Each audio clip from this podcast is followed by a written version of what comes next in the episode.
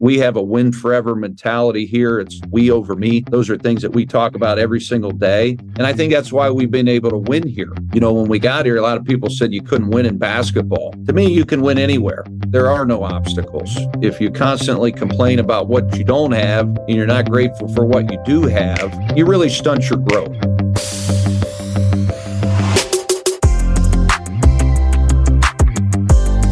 Hi, I'm Dan Krikorian, And I'm Patrick Carney. and welcome to Slapping Glass, exploring basketball's best ideas, strategies, and coaches from around the world. Today, we're excited to welcome Youngstown State men's basketball head coach, Jerrod Calhoun. Coach Calhoun is here today to discuss defensive fixes and playing through disadvantages, including drills to help teach the concepts. And we talk the makeup of a great ATO and player led film sessions during the always fun start, sub, or sit. Costa Rica, Spain, Italy, Australia, South Africa. We're excited to announce our newest partnership with the world leader in international sport tours, Beyond Sports.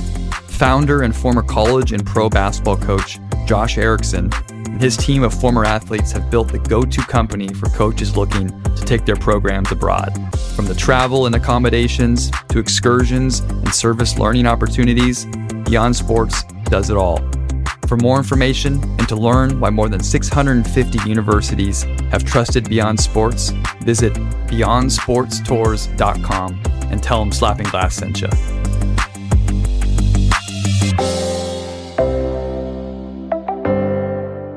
And now, please enjoy our conversation with Coach Jerrod Calhoun.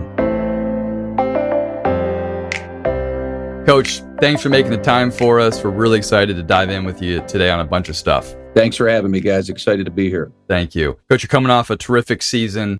The thing we wanted to start off with you on is defensive fixes, or basically when you're in rotation or you're mismatched or you've gotten blown by, whatever it is, and how you're going to fix whatever goes wrong in a defensive possession.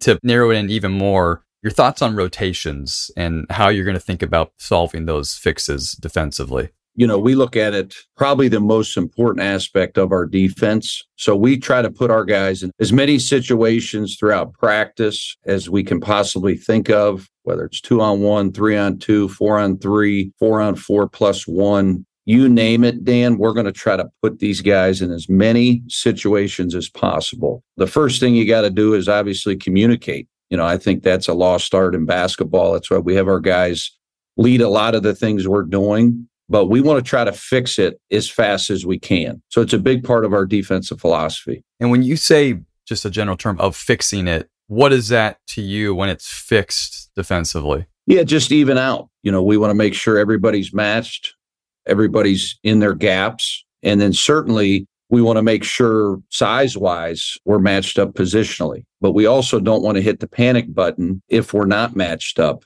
size wise, whether that's a wing on a forward down low, whatever the case may be. Then we have some principles if there is the mismatch, how we're going to fix that situation. You know, our whole philosophy is we want to try to fix it as early as possible in the possession. If we can't do that, in the middle of the possession, that's where we got to really communicate at a high level and understand our rotations.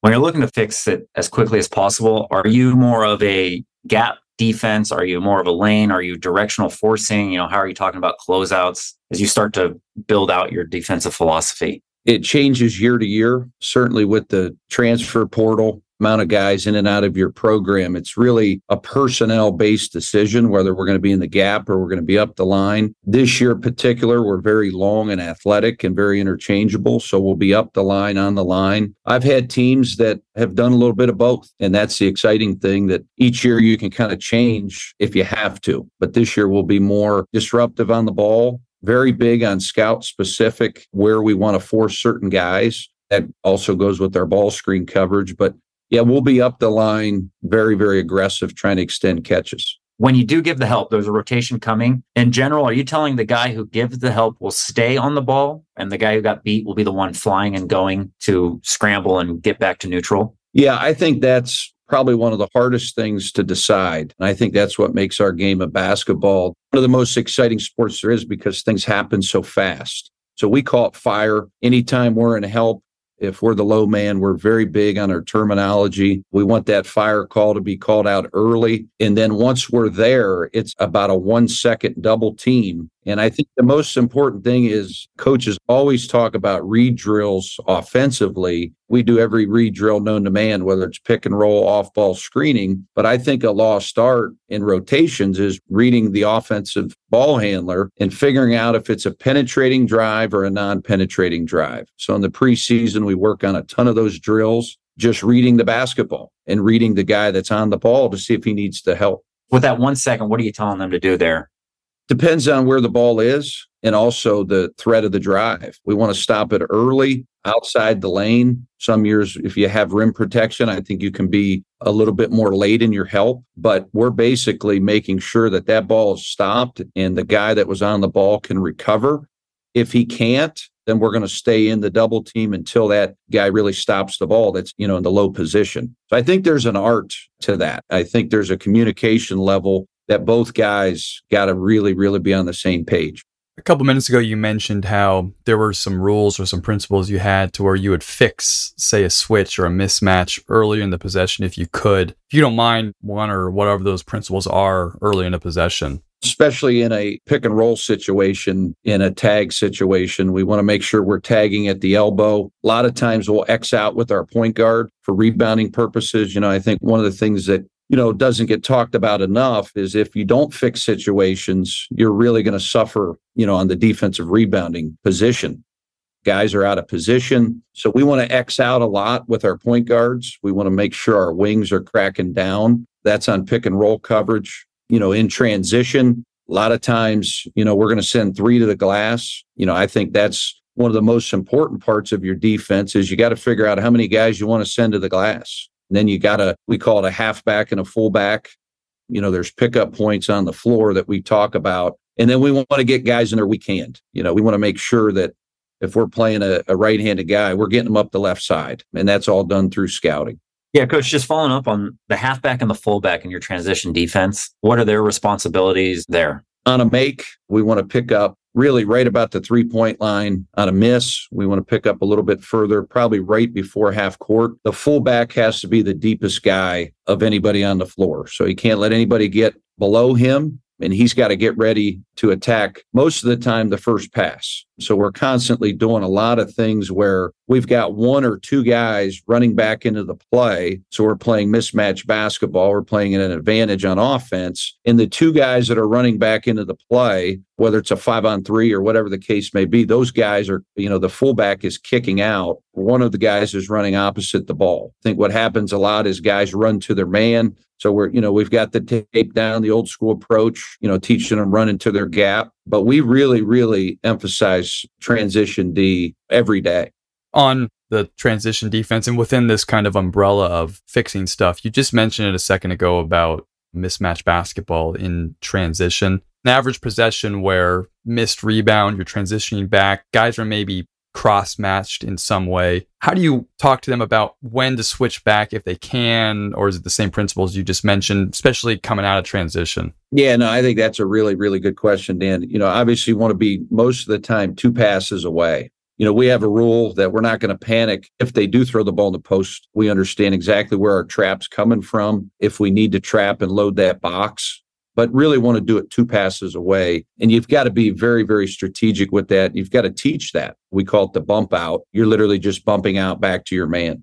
Going back, just as we kind of are hitting on rotations and transition, and I know one of Pat's favorites is closeouts. And the art of the closeout and when it comes to how you're teaching it, but then what happens on a blow by when we're in this kind of fix it bucket we're talking about? Well, I'll start with the closeout first. You know, everybody has a philosophy, right? Inside hand, one hand, two hands.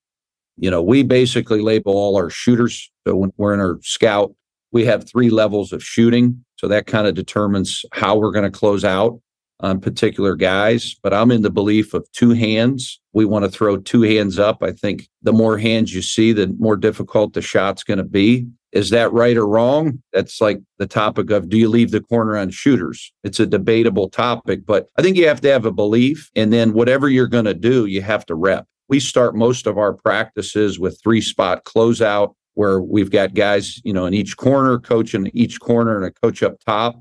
And we're going to work on the three step closeout. We're not real big on the chop. We're going to slide, you know, pretty much a three step slide and throw two hands up. We'll run a whole series of that. So we're big on the two hand closeout. And then if you are getting blown by, that's where you have to be good off the ball. You know, obviously it starts with the closeout, but you know, nowadays offenses are so hard to guard, right? So I think you actually have to teach rotations. A lot of coaches don't believe in teaching these rotations. So we'll actually do blow bys. Funny you mentioned that in a five on four setting where we'll throw the ball to anybody on the floor and we will blow by that guy in a bad closeout and we'll play out of that. And I think you can be strategic in the number of drills you can do. And they're all fix it drills, right? They're all things that you have to figure out on the fly, different parts of the floor. Could you just elaborate the three step slide, your footwork when closing out? Yeah. I mean, if we're on the right side, you know, our philosophy is to keep the ball on the baseline. We're going to lead with our left foot. We're going to finish with our left foot. On the opposite side, on the right side, we're going to, you know, lead with our right, but we're going to be dominant and make sure that we're not giving up middle you know, I think it's again, it comes back to your principles of where do you want to force the ball? You know, some coaches in the pack line just say keep it in front. With us, we want to keep everything toward the baseline. Really, we talk about keeping them in jail, right? So anything below that free throw line on the right or left side is our jail area, and we want to keep them down there. We don't want them to get to the elbows and put us in rotations. We know where our rotations are coming from if we keep them in jail. In terms of when we look at on ball defense and you're going to shade to that baseline, what do you talk about with guys? Maybe, okay, we're shading baseline, but as they start to dribble, do you want them to get too square where maybe a good baller can cross over and now get to the middle? Yeah, I think that happens a lot, Patrick, to be honest with you. When you're first starting to teach it, guys become open, right? It's an open stance. You know, we put tape down in the kind of the gray area where we want to force the ball do a ton of those drills in the preseason through our skill development and constantly working on closeouts. And the biggest thing we teach is keep your chest on the offensive player's chest. Anytime our chest is not square with their chest, we open up, whether that's toward the middle or toward the basket. And that's when you're working in straight lines as an offensive player. Offensively, that's what you want. But defense, we want to get them east west. And we really don't want to help. You know, when they drive baseline, we don't want to overhelp. So we talk about inching out quite a bit, reading that drive, you know, so we'll do a lot of read drills where we have to read that drive and whether do we inch out or do we stop the ball. And if we stop the ball, then the guy, you know, that's playing two is going to have to read and react to what the guy that's doing and help. So we do a lot of four on four, a lot of three on three to teach that. But, you know, the biggest thing is to keep your chest on that offensive player's chest. Unique an absolute must, the most helpful and highest quality coaching content anywhere. These are some of the comments coaches are using to describe their experience with SG Plus. From NBA and NCAA championship coaching staffs to all levels of international and high school basketball, SG Plus is designed to help curious coaches discover, explore, and understand the what, why, and hows of what the best in the world are doing. Through our searchable 650 plus video archive on SGTV, 100 plus deep dive newsletters, coaching roundtables, private community app, and most recently, our in person Las Vegas Summer League Coaches Social, SG Plus aims to connect coaches to helpful people and information, one drop coverage foot angle breakdown at a time. For more information and find out more about staff rates, visit slappingglass.com or email us at info at slappingglass.com today.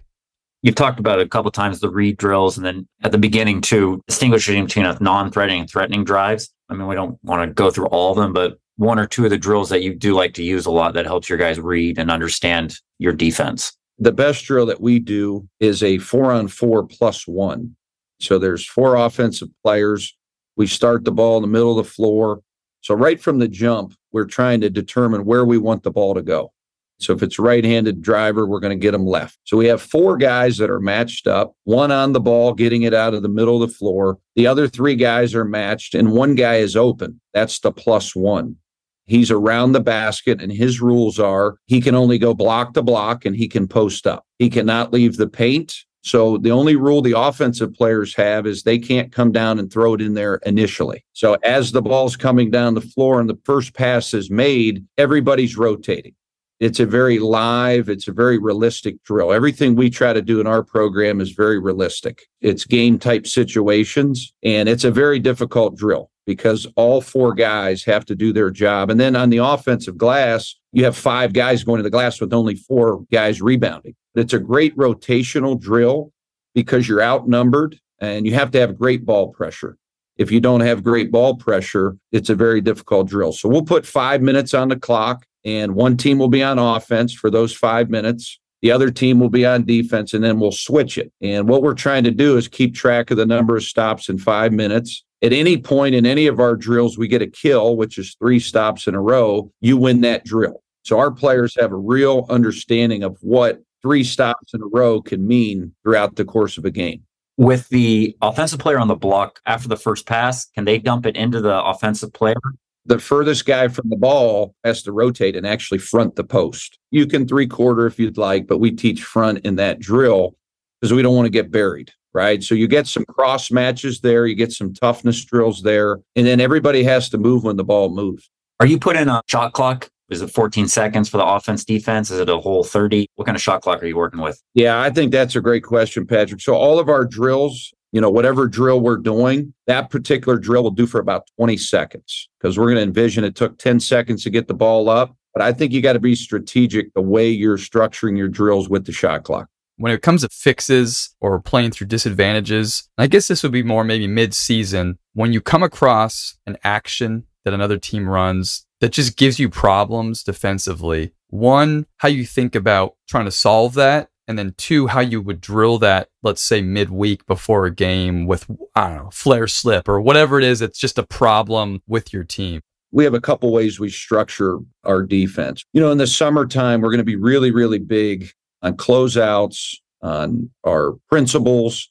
Then as we get into the preseason, we want to make sure by the time we start that first scrimmage, every guy in our program understands our philosophy, whether it's how we're guarding the post, how we're rotating, how we're guarding a cross screen, how we're guarding a flare screen, right? So we had 10 practices this summer. So we're going to be a little bit ahead of the game as we get into the preseason, but we'll do a deep dive we use a few different people that help us study the different actions that we're going to see really over a three year span. So I have a guy up in Canada, Eric Fawcett, called my special ops guy. And that's one of the things that I actually just sent him is he's going to take a deep dive and study exactly what five or six teams have done inside the Horizon League you know, of course, the game changes, right? That's the beautiful thing about basketball. So you may have to change on the fly. I think the best coaches can make the other coach at the other end think a little bit throughout the game, whether it's just a minor adjustment, whether it's, you know, how you're going to guard a cross screen or a down screen. But we will break that down here soon in the preseason really in about six to seven weeks, kind of every action that we think could possibly give us problems. And then if it gives us problems during the season, certainly we're going to talk it out you know, we always ask our players. They're the ones that have to play the game. So if anytime the coaches, you know, we can't come up with that solution or we may think there's two solutions, we will let our players actually vote on some of those things and talk about those things because they're the guys that actually have to guard the actions. If you find certain actions that maybe give your team pause or give your team trouble, but then also like when you're facing another player that no matter what action they're in, they're just so elite that they're always an issue. And I guess same question then how you think about trying to solve and fix those during the season. You have to have a strong conviction of what you're doing. So we had two of the best scorers in the country inside our league last year. So the first time we played them, you know, some things worked, some things didn't. But I think we both, the staff and the players, came to the conclusion of we're going to take the ball out of their hands. Whether it was a very, very aggressive hard hedge and ball screen coverage, whether it was a very aggressive stunt on pin down action, we're going to make their best players see a lot of bodies. They're going to see sometimes four bodies, right? So we did a lot of things where we would blitz the ball screen, whether they were in isolation, we would force to double because we don't want the best players to beat us, right? We want to have somebody else beat us at our level, we have some great guards inside the Horizon League. So it's constantly trying to figure out what your ball screen coverage is going to be, what your isolation coverage is going to be, and then what's your off ball screening actions, you know, what's that coverage going to look like, right? Those are kind of the different layers with guard play. You know, with post play, that's a little bit different. You mentioned when these perimeter isolations with top players, or maybe even going back when you're in a mismatch situation on the perimeter, you said force to double. So I just like to follow up on just how you like to solve perimeter mismatches. Well, there's two ways you can do that, right? You can force to the ball screen, and obviously you can double. If it's just a straight isolation, you may double off a non shooter. There's some ways you can do that, or you can also just force baseline and then very, very aggressive hard double. So our guys know you may not have to stop the guy, but you can't let him get a shot off. You want to take him to your help where that double team's going to occur. And so sometimes we're playing against a really good guard and he's on the right side of the floor and he's not as good going left. We may not double there. We may just flat hedge it and make him make a skip pass with his left hand. But if he's on the left side and he's in his dominant hand, and we know he's a really good player getting downhill, going left to right, we may blitz that ball screen. There's different ways I think you can think of how to attack certain players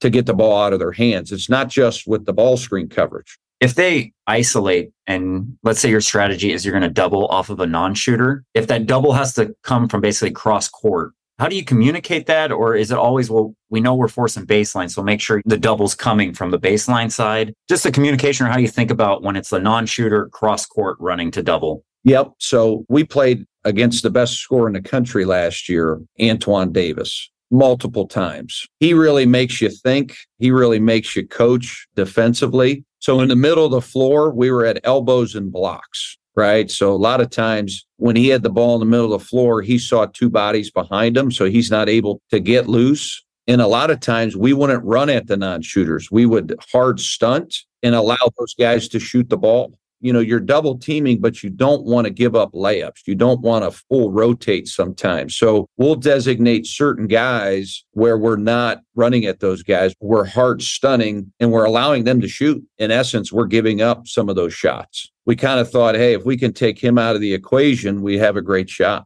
In game if something's not working defensively now the line for you of sticking with something, having conviction of a defensive coverage versus alternating something or making a tweak. And if it's just a gut feeling, if it's an analytics question, if it's a mixture of both, if you're going to adjust mid game defensively. You know, our league last year was Thursday, Saturday. So I think you have to go in, you know, Monday, Tuesday, Wednesday with a plan A and a plan B, whether that's ball screen coverage, whether that's post defense, any of the actions that those teams are running that could give you problems. I do think you have to have a backup plan. I'm not one to do something that we haven't practiced. So we're going to have those things in our back pocket. Whether we use those after a timeout early in the game, I think strategically you can do that to see if it's going to work. That might be a mixture of a zone defense possession or two. So you're not totally panicking when things go bad. But we always have a plan A and a plan B analytically, we certainly are going to study the numbers. We know the top five to 10 players going into a season, what kind of pick and roll coverage they like, where they're really good, and then things that they struggle with. So we know going into those games, we're going to have the understanding of we might be in a drop coverage. We typically have three different ball screen coverages throughout the season, right? It could be our channel, which is our drop. It could be a very aggressive hedge. It could be a switch. We want to have that backup plan and then I think there is a feel process to it. You know, I'm going into my 12th season. I certainly wasn't as good in the first couple years of making those adjustments. But then I think you have to trust your players throughout the game. If you're going to do something, you have to ask them. I think sometimes if you're not sure, you got to ask them. And then certainly you got to have good assistants that have that scout that have put a lot of prep time in it. And you've got to be able to listen to your assistants. I'm constantly asking throughout the game what they're seeing. And, and as those timeouts, they happen really fast. They got to have a voice in that timeout. You mentioned that you'll like to test out your plan Bs early in the game after a timeout. Do you like to, even as the game's continuing, if you know they are going to probably set up an offense to come out and change maybe your pick and roll coverage or maybe press, or do you always think about maybe, hey, this possession doing something a little bit different just to throw a wrench and probably what they're preparing and drawing up? I've learned that through many coaches in our conference. We've had some unbelievable coaches inside the Horizon League. And, you know, I'll take you back what I said earlier. I think the best coaches make the other guy coach a little bit and make those players think a little bit. So if you give a steady dose of one thing throughout the game, unless you're the better team, I think great coaches can adjust to that. After the first time out, they're going to draw up some things and talk about some things with their players that can hurt those coverages. So we want to do it early, probably within the first eight minutes of the game, see how they react. And then probably three or four times throughout the game, we want to do some different things defensively after timeouts where we can get our team set. We're not having to do it on the fly, but I certainly think you have to practice those in the preseason and also your scrimmages. You know, I think that's a time where you got to throw some different things and see how your guys react to quick on the fly adjustments. Have you found when you are implementing this through practice or scrimmage, I guess the best ways to communicate it so the players retain it and they execute it? We do a special ops segment where we'll just defensively and offensively, I'll take one team offensively and we'll go against, you know, some different things that, you know, the defense hasn't seen we do a lot of teaching through those things early in practice. Also, offensively, we do what we call gator execution. I may be at clear at the other end of the court and, you know, I'll draw something up and they have 10 seconds to go execute it. So just constantly getting our guys in uncomfortable situations. And sometimes I'll roll the ball out where now they have to go retrieve the ball get to their positions on the floor and go execute a sideline out. So I think you can do that also defensively as well. A quick thank you to our newest partner here at Slapping Glass, one of the best tech companies in the world of sports, Hudl.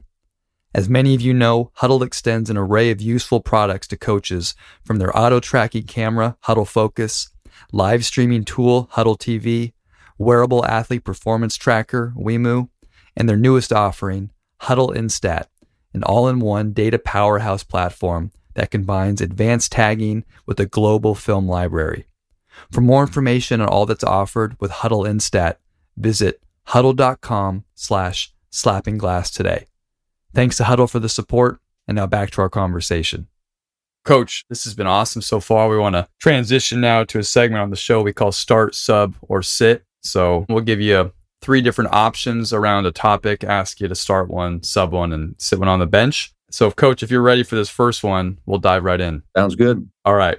Coach, this first question has to do with the art of a great ATO play. And I'm thinking kind of sideline or baseline out of bounds here. It's something that you guys were very successful at, specifically last season. And so I want to give you three options as you're devising an ATO forefront of your mind. So start, sub, or sit. Option one is deception. So creating something that just has some kind of deception within the set. Option two is space. So basically running something that creates space for whoever you're trying to get the ball to. Or option three for that great ATO is the location that you want that ball to be thrown into on that ATO.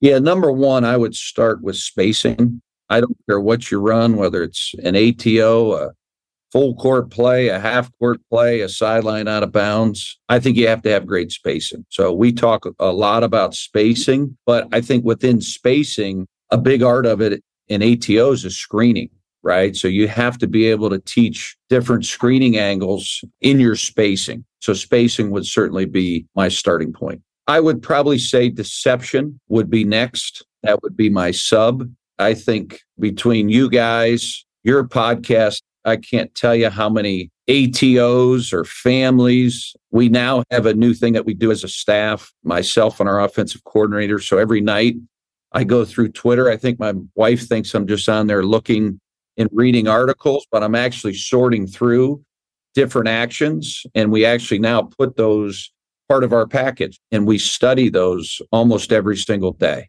So I think you could be very, very deceptive on the things you're running and then disguise those, right? I think the art of a good play is disguise and being deceptive. Taking aside these three options for a second, you mentioned your offensive coordinator, and I think it's just interesting. I know we've talked before a little bit about how you have your staff have different coordinators and things like that. And so, could you just go a little bit deeper on why you do that and what they do for you? I've been really, really blessed. I've worked with great coaches, right? So I've worked with, you know, two Hall of Fame coaches. I played for a Hall of Fame coach in Rollie Massimino, the old Villanova, Cleveland State, UNLV coach.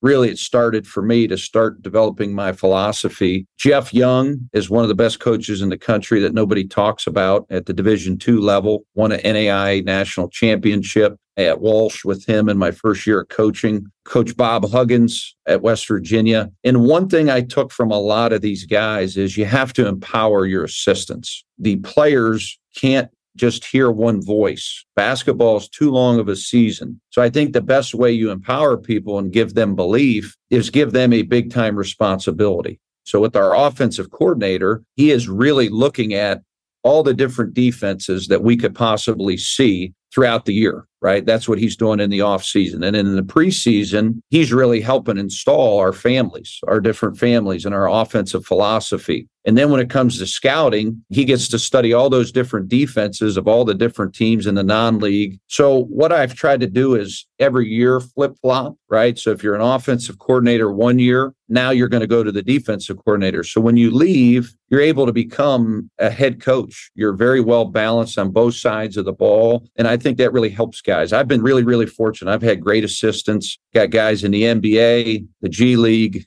certainly division two level multiple guys that are division two head coaches. So i take a lot of pride in when those guys get jobs. But you know there's one thing to get a job but you want those guys to be successful once they get the job. So when you teach them and you work with them and you learn with them they're ready to go when they leave you coach well said on all that. I want to kind of pivot back to the start sub sit question for a second and you talked about space for those listening, I'd like to paint the picture of sort of like a baseline out of bounds situation and how you think about space and practicing those kinds of situations.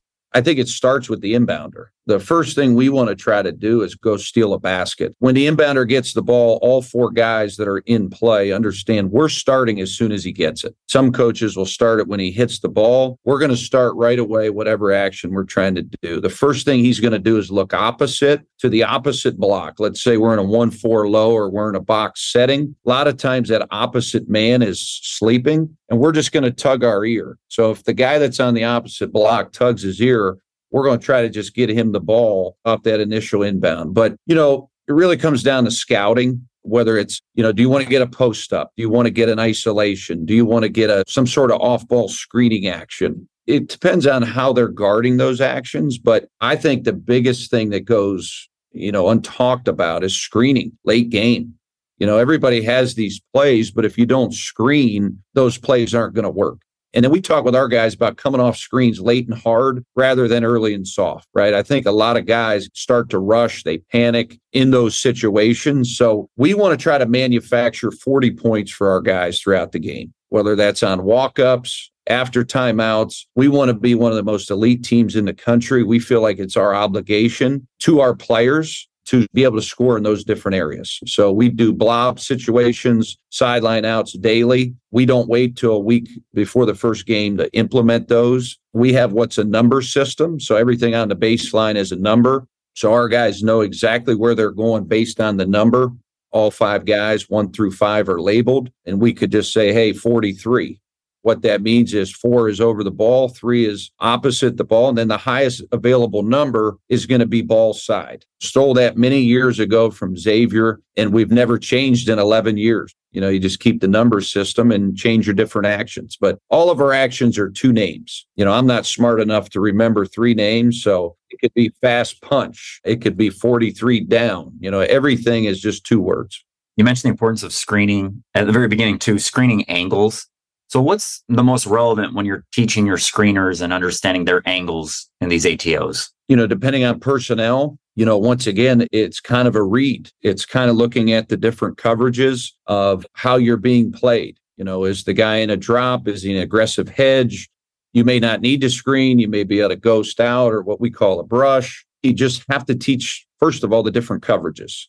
Hey, if you see a flat hedge, if you see a drop or you see an ice, you know, these are some of the different reads. But we drill these every single day in skill development. There's probably not a day goes by that we're not working on some sort of screening angles you know, Patrick, it's personnel driven. A lot of your screening stuff is personnel driven, but we want to make sure that we're screening people. That's number one, you know, that we're connecting on our screens. We're going to track that. We're going to reward that. And we're going to talk about that a lot in our film sessions of, hey, You know, we didn't wait on a screen or we didn't connect on a screen. I thought that was one of the biggest areas coming off our Spain trip that we got to get better on. I thought we were very unselfish. I thought we moved the ball, we scored the ball, but we were a little bit rushed in our screening. You know, when to flip screens, right? So on step up screens, reading their feet, all those different types of things we work on. Our next one has to do with film, but we labeled it non tactical film benefits that you derive from your film sessions. So start subsit with your start being the most beneficial for you. Is it reinforcing your culture? Is it developing player leadership growth? Or is it option three, providing just the coach's perspective on how they see the game and what they're noticing? Patrick, all three of those are very, very important. So that's a very, very tough question. But I would say your culture, you have to start with your culture every day. I think everything you do really stops and starts with your culture. So our guys need to understand if people walk into the gym, here's what we're supposed to do. From the warm ups, here's what we are expecting from our warm up to the way we're communicating, right? Our language, what certain things mean what we expect off the court. So we're going to reinforce our culture every day. I don't think it has to be 10 to 20 minutes. I think it can be as simple as one minute. We're constantly putting different slides together, culture slides every single day, and just re emphasizing, right? Starting with your core values to maybe some different things that you've seen through different emails we've gotten on our guys. We want to share those positive impactful, meaningful moments in our program because our guys need to understand it's not just about winning basketball games. We have a win forever mentality here. It's we over me. Those are things that we talk about every single day. And I think that's why we've been able to win here. You know, when we got here, a lot of people said you couldn't win in basketball. To me, you can win anywhere there are no obstacles. If you constantly complain about what you don't have and you're not grateful for what you do have, you really stunt your growth. And we talk about a growth mindset every day in our program, and that's just not just basketball. So I would start there for sure. I would assume then probably the second would be that the player leadership growth that comes out in the film sessions. On that, just how you try to get them to talk and lead the film sessions. I think a lot of times coaches can talk too much. You got to be very, very concerned with that. And I'll ask our managers, I'll ask our players, I'll ask our coaches. You know, each day somebody different's got to lead that film session, whether it's the offensive coordinator, defensive coordinator, special situations coordinator. But to me, the most important people in your program are the players. So we've had them do scouts for scrimmages. So now they understand they're working collaborative on what a scout looks like and the amount of work and the prep through individual clips eight offensive clips. We'll have two or three different guys lead those offensive clips and then eight defensive clips. Typically, we do about 15 clips a day, no more. So when we get into a film session, we're going to hit on culture. We're going to talk about what we're doing in today's practice, see how everybody's day went. And then we're going to go into those clips. And I think it's really important to understand what your players know. And then what they know has more impact on what they can help teach their teammates the film session is it always pre-practice or is it times where it's post? When does it actually happen? I think it's like a warm-up. You know i think you have to change your warm-up and i think you have to change your film session. So sometimes we'll do it in the film room and sometimes we'll do it on the floor. Sometimes we'll do it in our back hallway where they're standing. We mix our film sessions up i'd say probably in the preseason a lot more than we do during the season but I think you also got to, you know, after an off day, you've got to be direct to the point and get on the court. Guys have had an off day. Sometimes we're in the slow starts. I think it's the coach's job to know that, know the temperature of the team. So those days we may go in the back hallway and it's projected on a wall, and those film sessions will be a little shorter and sweeter. Film is a huge part of learning and growing in teaching. So then when you get to the court, now you're reacting. If you're constantly slowing the practices down, players are going to dread coming to practice. So we want to go about 90 minutes. We want to work on their skill. Guys love working on their craft, whether it's finishes. We do a ton of finishes early in practice, not just off two feet, but every kind of finish. We're going to work on shooting the ball. We're going to get into a read drill, but we want to switch those things up. But we want to be short, sweet, and be very, very attentive. So when we hit the floor, we're reading, reacting, and we're teaching in that film room. You mentioned you work on finishes. I guess what finishes are important to your program? We have about eight different finishes. We label them all NBA players' names. Every finish is based on a read how the defense may play you.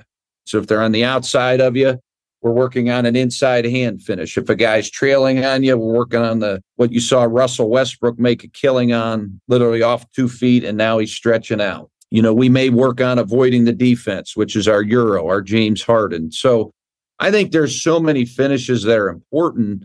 I think it's just teaching those players when to use them. So now it becomes natural when they get in the game. So a lot of times when we're defending them, whether it's our managers or our coaches, we're forcing them to make that finish. So we do a lot of those different read drills within our finish series package, usually early in practice. Hitting back on your culture and preparing for the pod and talking with you, you mentioned you have a mentorship program for all of your players. Simply put, what is it? What does it detail? Yeah, we talk a lot about with our players about where do we want to go with basketball? You know, some guys want to play for four years and then get in the real world and their basketball careers will be done after college. Some want to keep playing. But what we try to do is basically match our players. So we had 14 players last year, 15 players, match those guys up with a man or a woman, doesn't matter, an individual that they have an interest in outside of basketball or life after basketball, or it could be life with basketball. So it could be Kendrick Perry, played in Malaga, Spain last year, a former player, probably did six to eight Zooms with our freshman last year, John Lovelace, and just providing them a way to learn and grow outside of the coaching staff and something that they're very interested in. So I thought it was really, really good, something that we'll always do here. My assistant, Mantoris Robinson, played at Winthrop. We got that from him. It's been a really, really neat thing to see all of these guys talking about their mentors and what they're learning throughout the season. Because I think once you get into the season, Patrick, you really lose sight. You get very tunnel vision. And as you get older, you'll realize this too. You know, if you're well rounded and the players see that and they see you really care about them, you're going to win forever and you're not just going to win basketball games, but you're going to win in life. So it's really important piece. One last follow up on the mentorship stuff and how involved you are as the head coach in any of these conversations or like recapping what they talk about. What's your role in all of it? Yeah, I've sit in on uh, quite a few of the meetings, whether it was in person or on Zoom. I leave it up to the players. I'll be as involved as they want. Let's say they can't get a hold of their mentor. You know, their mentor is not communicating with them, which we never had that problem. But we really explain to the mentors what we're trying to get out of this, what this means to our players. And it's really like a dating site. You basically match them up with what they want. So we sit down and we talk about that. We talk a lot about in our program, we kind of build a box within our players and it's just energy given behaviors things that they can control and things that are important to them. We kind of outline that before the start of the season. We put it in their locker and it's just a constant reminder of these are things that you value along with our mentor program. Great stuff coach. You're off the start sub or sit hot seat. Thanks for playing that game with us. That was a lot of fun. Enjoyed your answers there. So, Coach, before we end the show, we've got one last question for you. Before we do, thanks for all your thoughts and for going into such detail with us today. This was a lot of fun. Oh, thank you. Thank you. I appreciate it. Absolutely. Coach, our last question that we ask all the guests is what's the best investment that you've made in your career as a coach? You know, that's a really, really tough question, but I would say just the relationships in the bonding and the memories of coaching, right? And understanding why you got in it has really been the biggest investment for me. I think I've changed over the years. I think I got into this thing thinking it was all about wins and losses. But as you invest the time and energy to really get to know people and spend time with them, players, managers, coaches, that investment alone will last you a lifetime. And it's so neat to see all these guys doing great things, players and coaches and managers.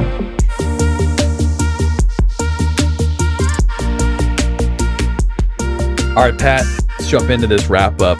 We were just kind of talking to coach before and after a little bit, but was fun for us to kind of get into nuts and bolts with some defensive stuff too. I think that's something just throughout the summer. Obviously, offense is always a fun, quick go to, but anytime getting to the weeds defensively is uh, interesting, especially with a team that was as good as uh, Coach Calhoun's was last year. So I really enjoyed getting right into defense and all the nuts and bolts of it. I'm glad we settled on it before and prepping coach was nice and shared a whole list of things that he'd be willing to talk about and what they do at their program. So yeah, it was like a buffet for us. And then getting into how they fix problems and the rotations and especially I think drills they do, like what makes them good at this, how they work on it day to day. We covered a lot. I really enjoyed his time and him sharing.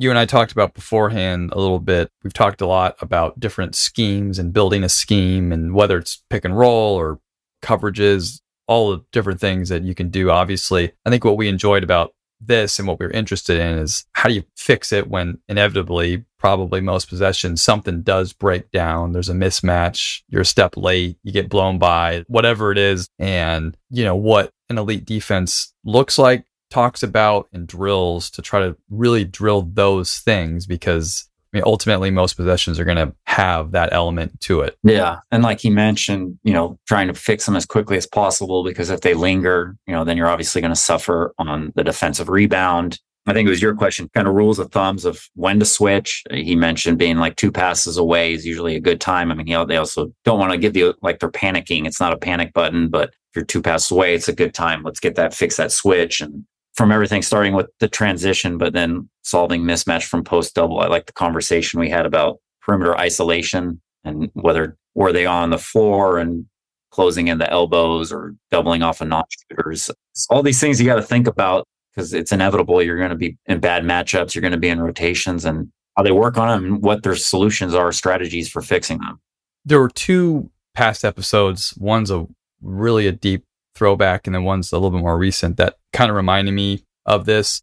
More recent one was Scott Waterman, and we talked a lot about he liked to teach through advantage, disadvantage drills and how playing four on three or whatever it is really helped with the rotations and that players naturally understood eventually the movements and how quick they needed to get to places. And so he loved to teach through those things. So kind of reminded me of that when it comes to the fixes and how you get back to neutral. Kind of saw that parallel. And then also the way that Coach Calhoun kind of discussed, I believe it was a question I asked him about problem actions and how you think about solving flare slips or staggers or whatever it's an issue for your team. Mike Taylor, a long, long time ago with the Polish national team, he talked about, I think on that podcast, he had like a checklist of like 40 actions that they would try to get through in the preseason. These are 40 of the actions that we're going to see 99.9% of the time. If there's something else Obviously, that'll be a scout thing, but just working through that checklist in the preseason.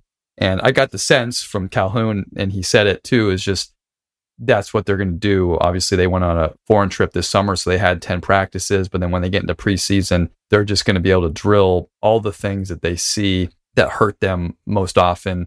Well, I know he mentioned too with his, what did he call him, his special assistant or special assistant coach that's just scouting all the actions that they saw in the Horizon League the last three years, categorizing them. And then, like you said, so we know this, our preseason's built off of this. And from there on the week to week, especially like you said, when you're playing Thursday, Friday, and you have Monday, Tuesday, Wednesday, it's hard to get bogged down. And yeah, let's again go through a cross screen or cross screen down screen. We know this action, we worked on it. Here's our plan of attack. Yeah. I get the sense too, he probably has all those nicely labeled. So his team just knows, like, hey, this team's going to run these types of actions, or even to be able to call it from the bench. If a player doesn't know that a play is called when the opposing team calls out Texas or something, they don't know what Texas necessarily is. But if the assistant knows, hey, it's going to end in a whatever their term is, you can kind of help communicate that as well. I just thought that was really good, kind of baked into all this was just the way he thinks about building out the defense and all the things that can hurt them. And I think you and I both, I'll double down on the four on four plus one drill. Really enjoyed that as well. We always enjoy, and I mean, whether it should be like a reoccurring segment of just like what's your favorite drill, but when coaches share this drill, and this one, I, I haven't heard this one, I really enjoy. I'm going to steal it for sure.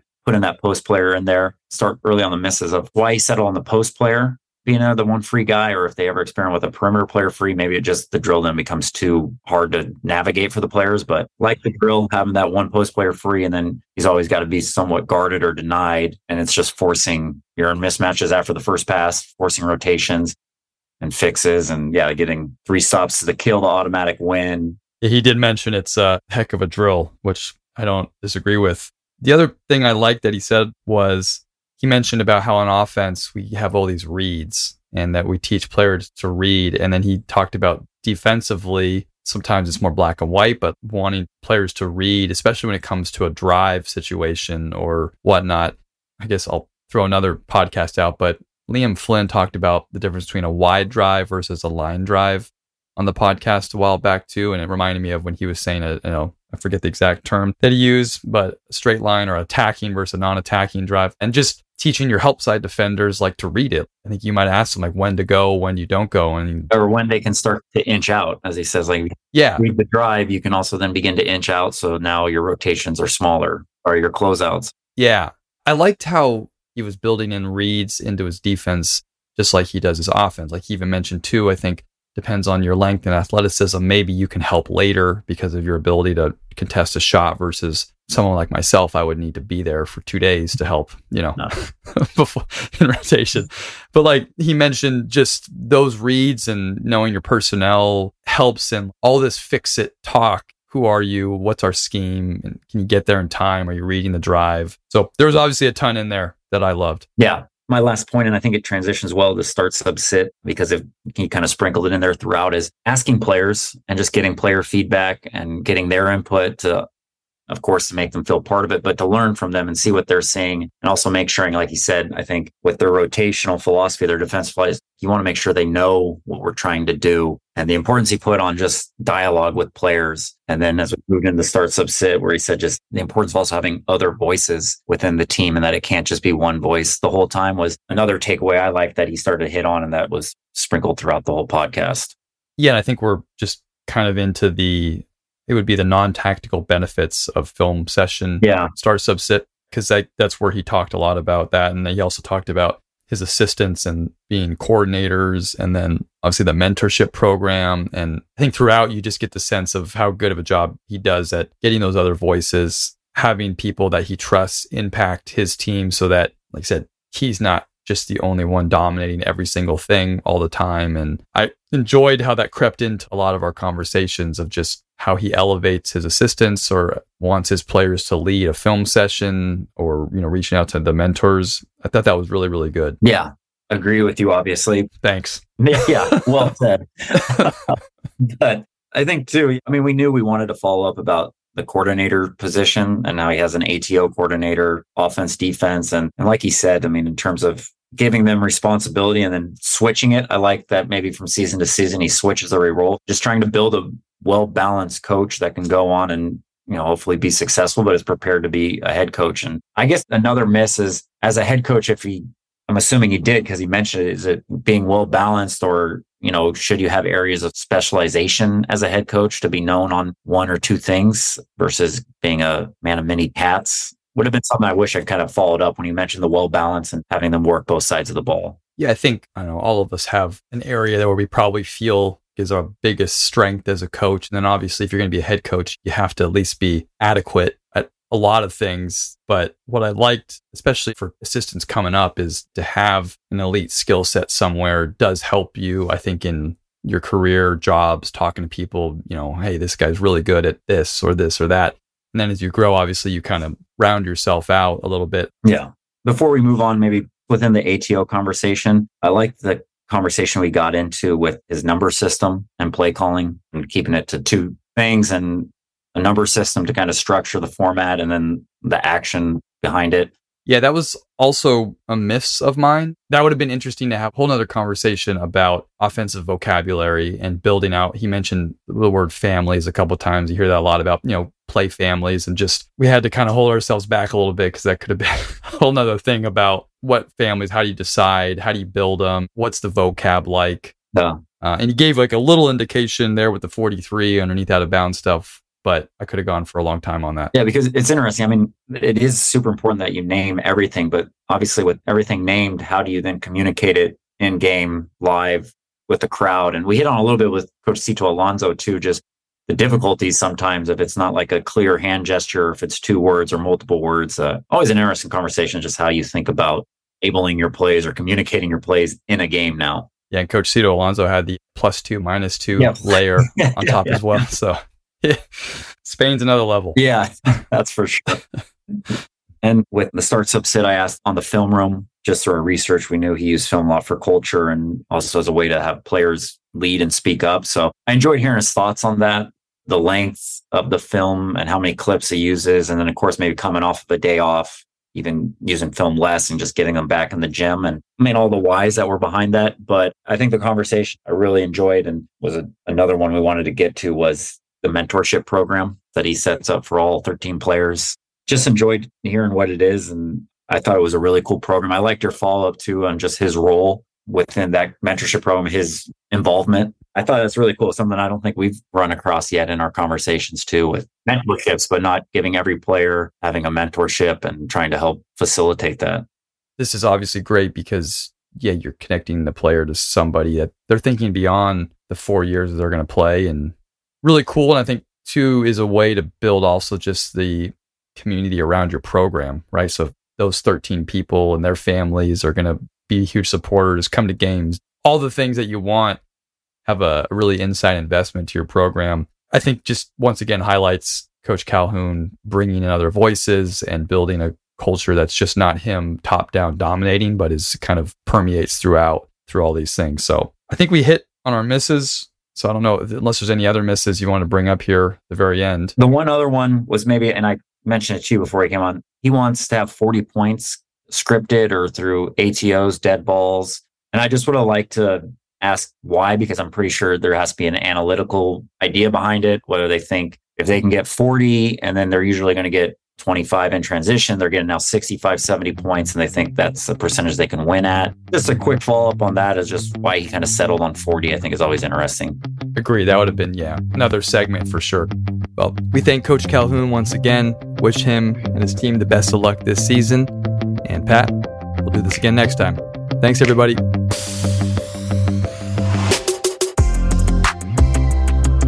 Thank you so much for listening to this episode. Please make sure to visit slappingglass.com for more information on the free newsletter, Slapping Glass Plus, and much more. Have a great week coaching, and we'll see you next time on Slapping Glass.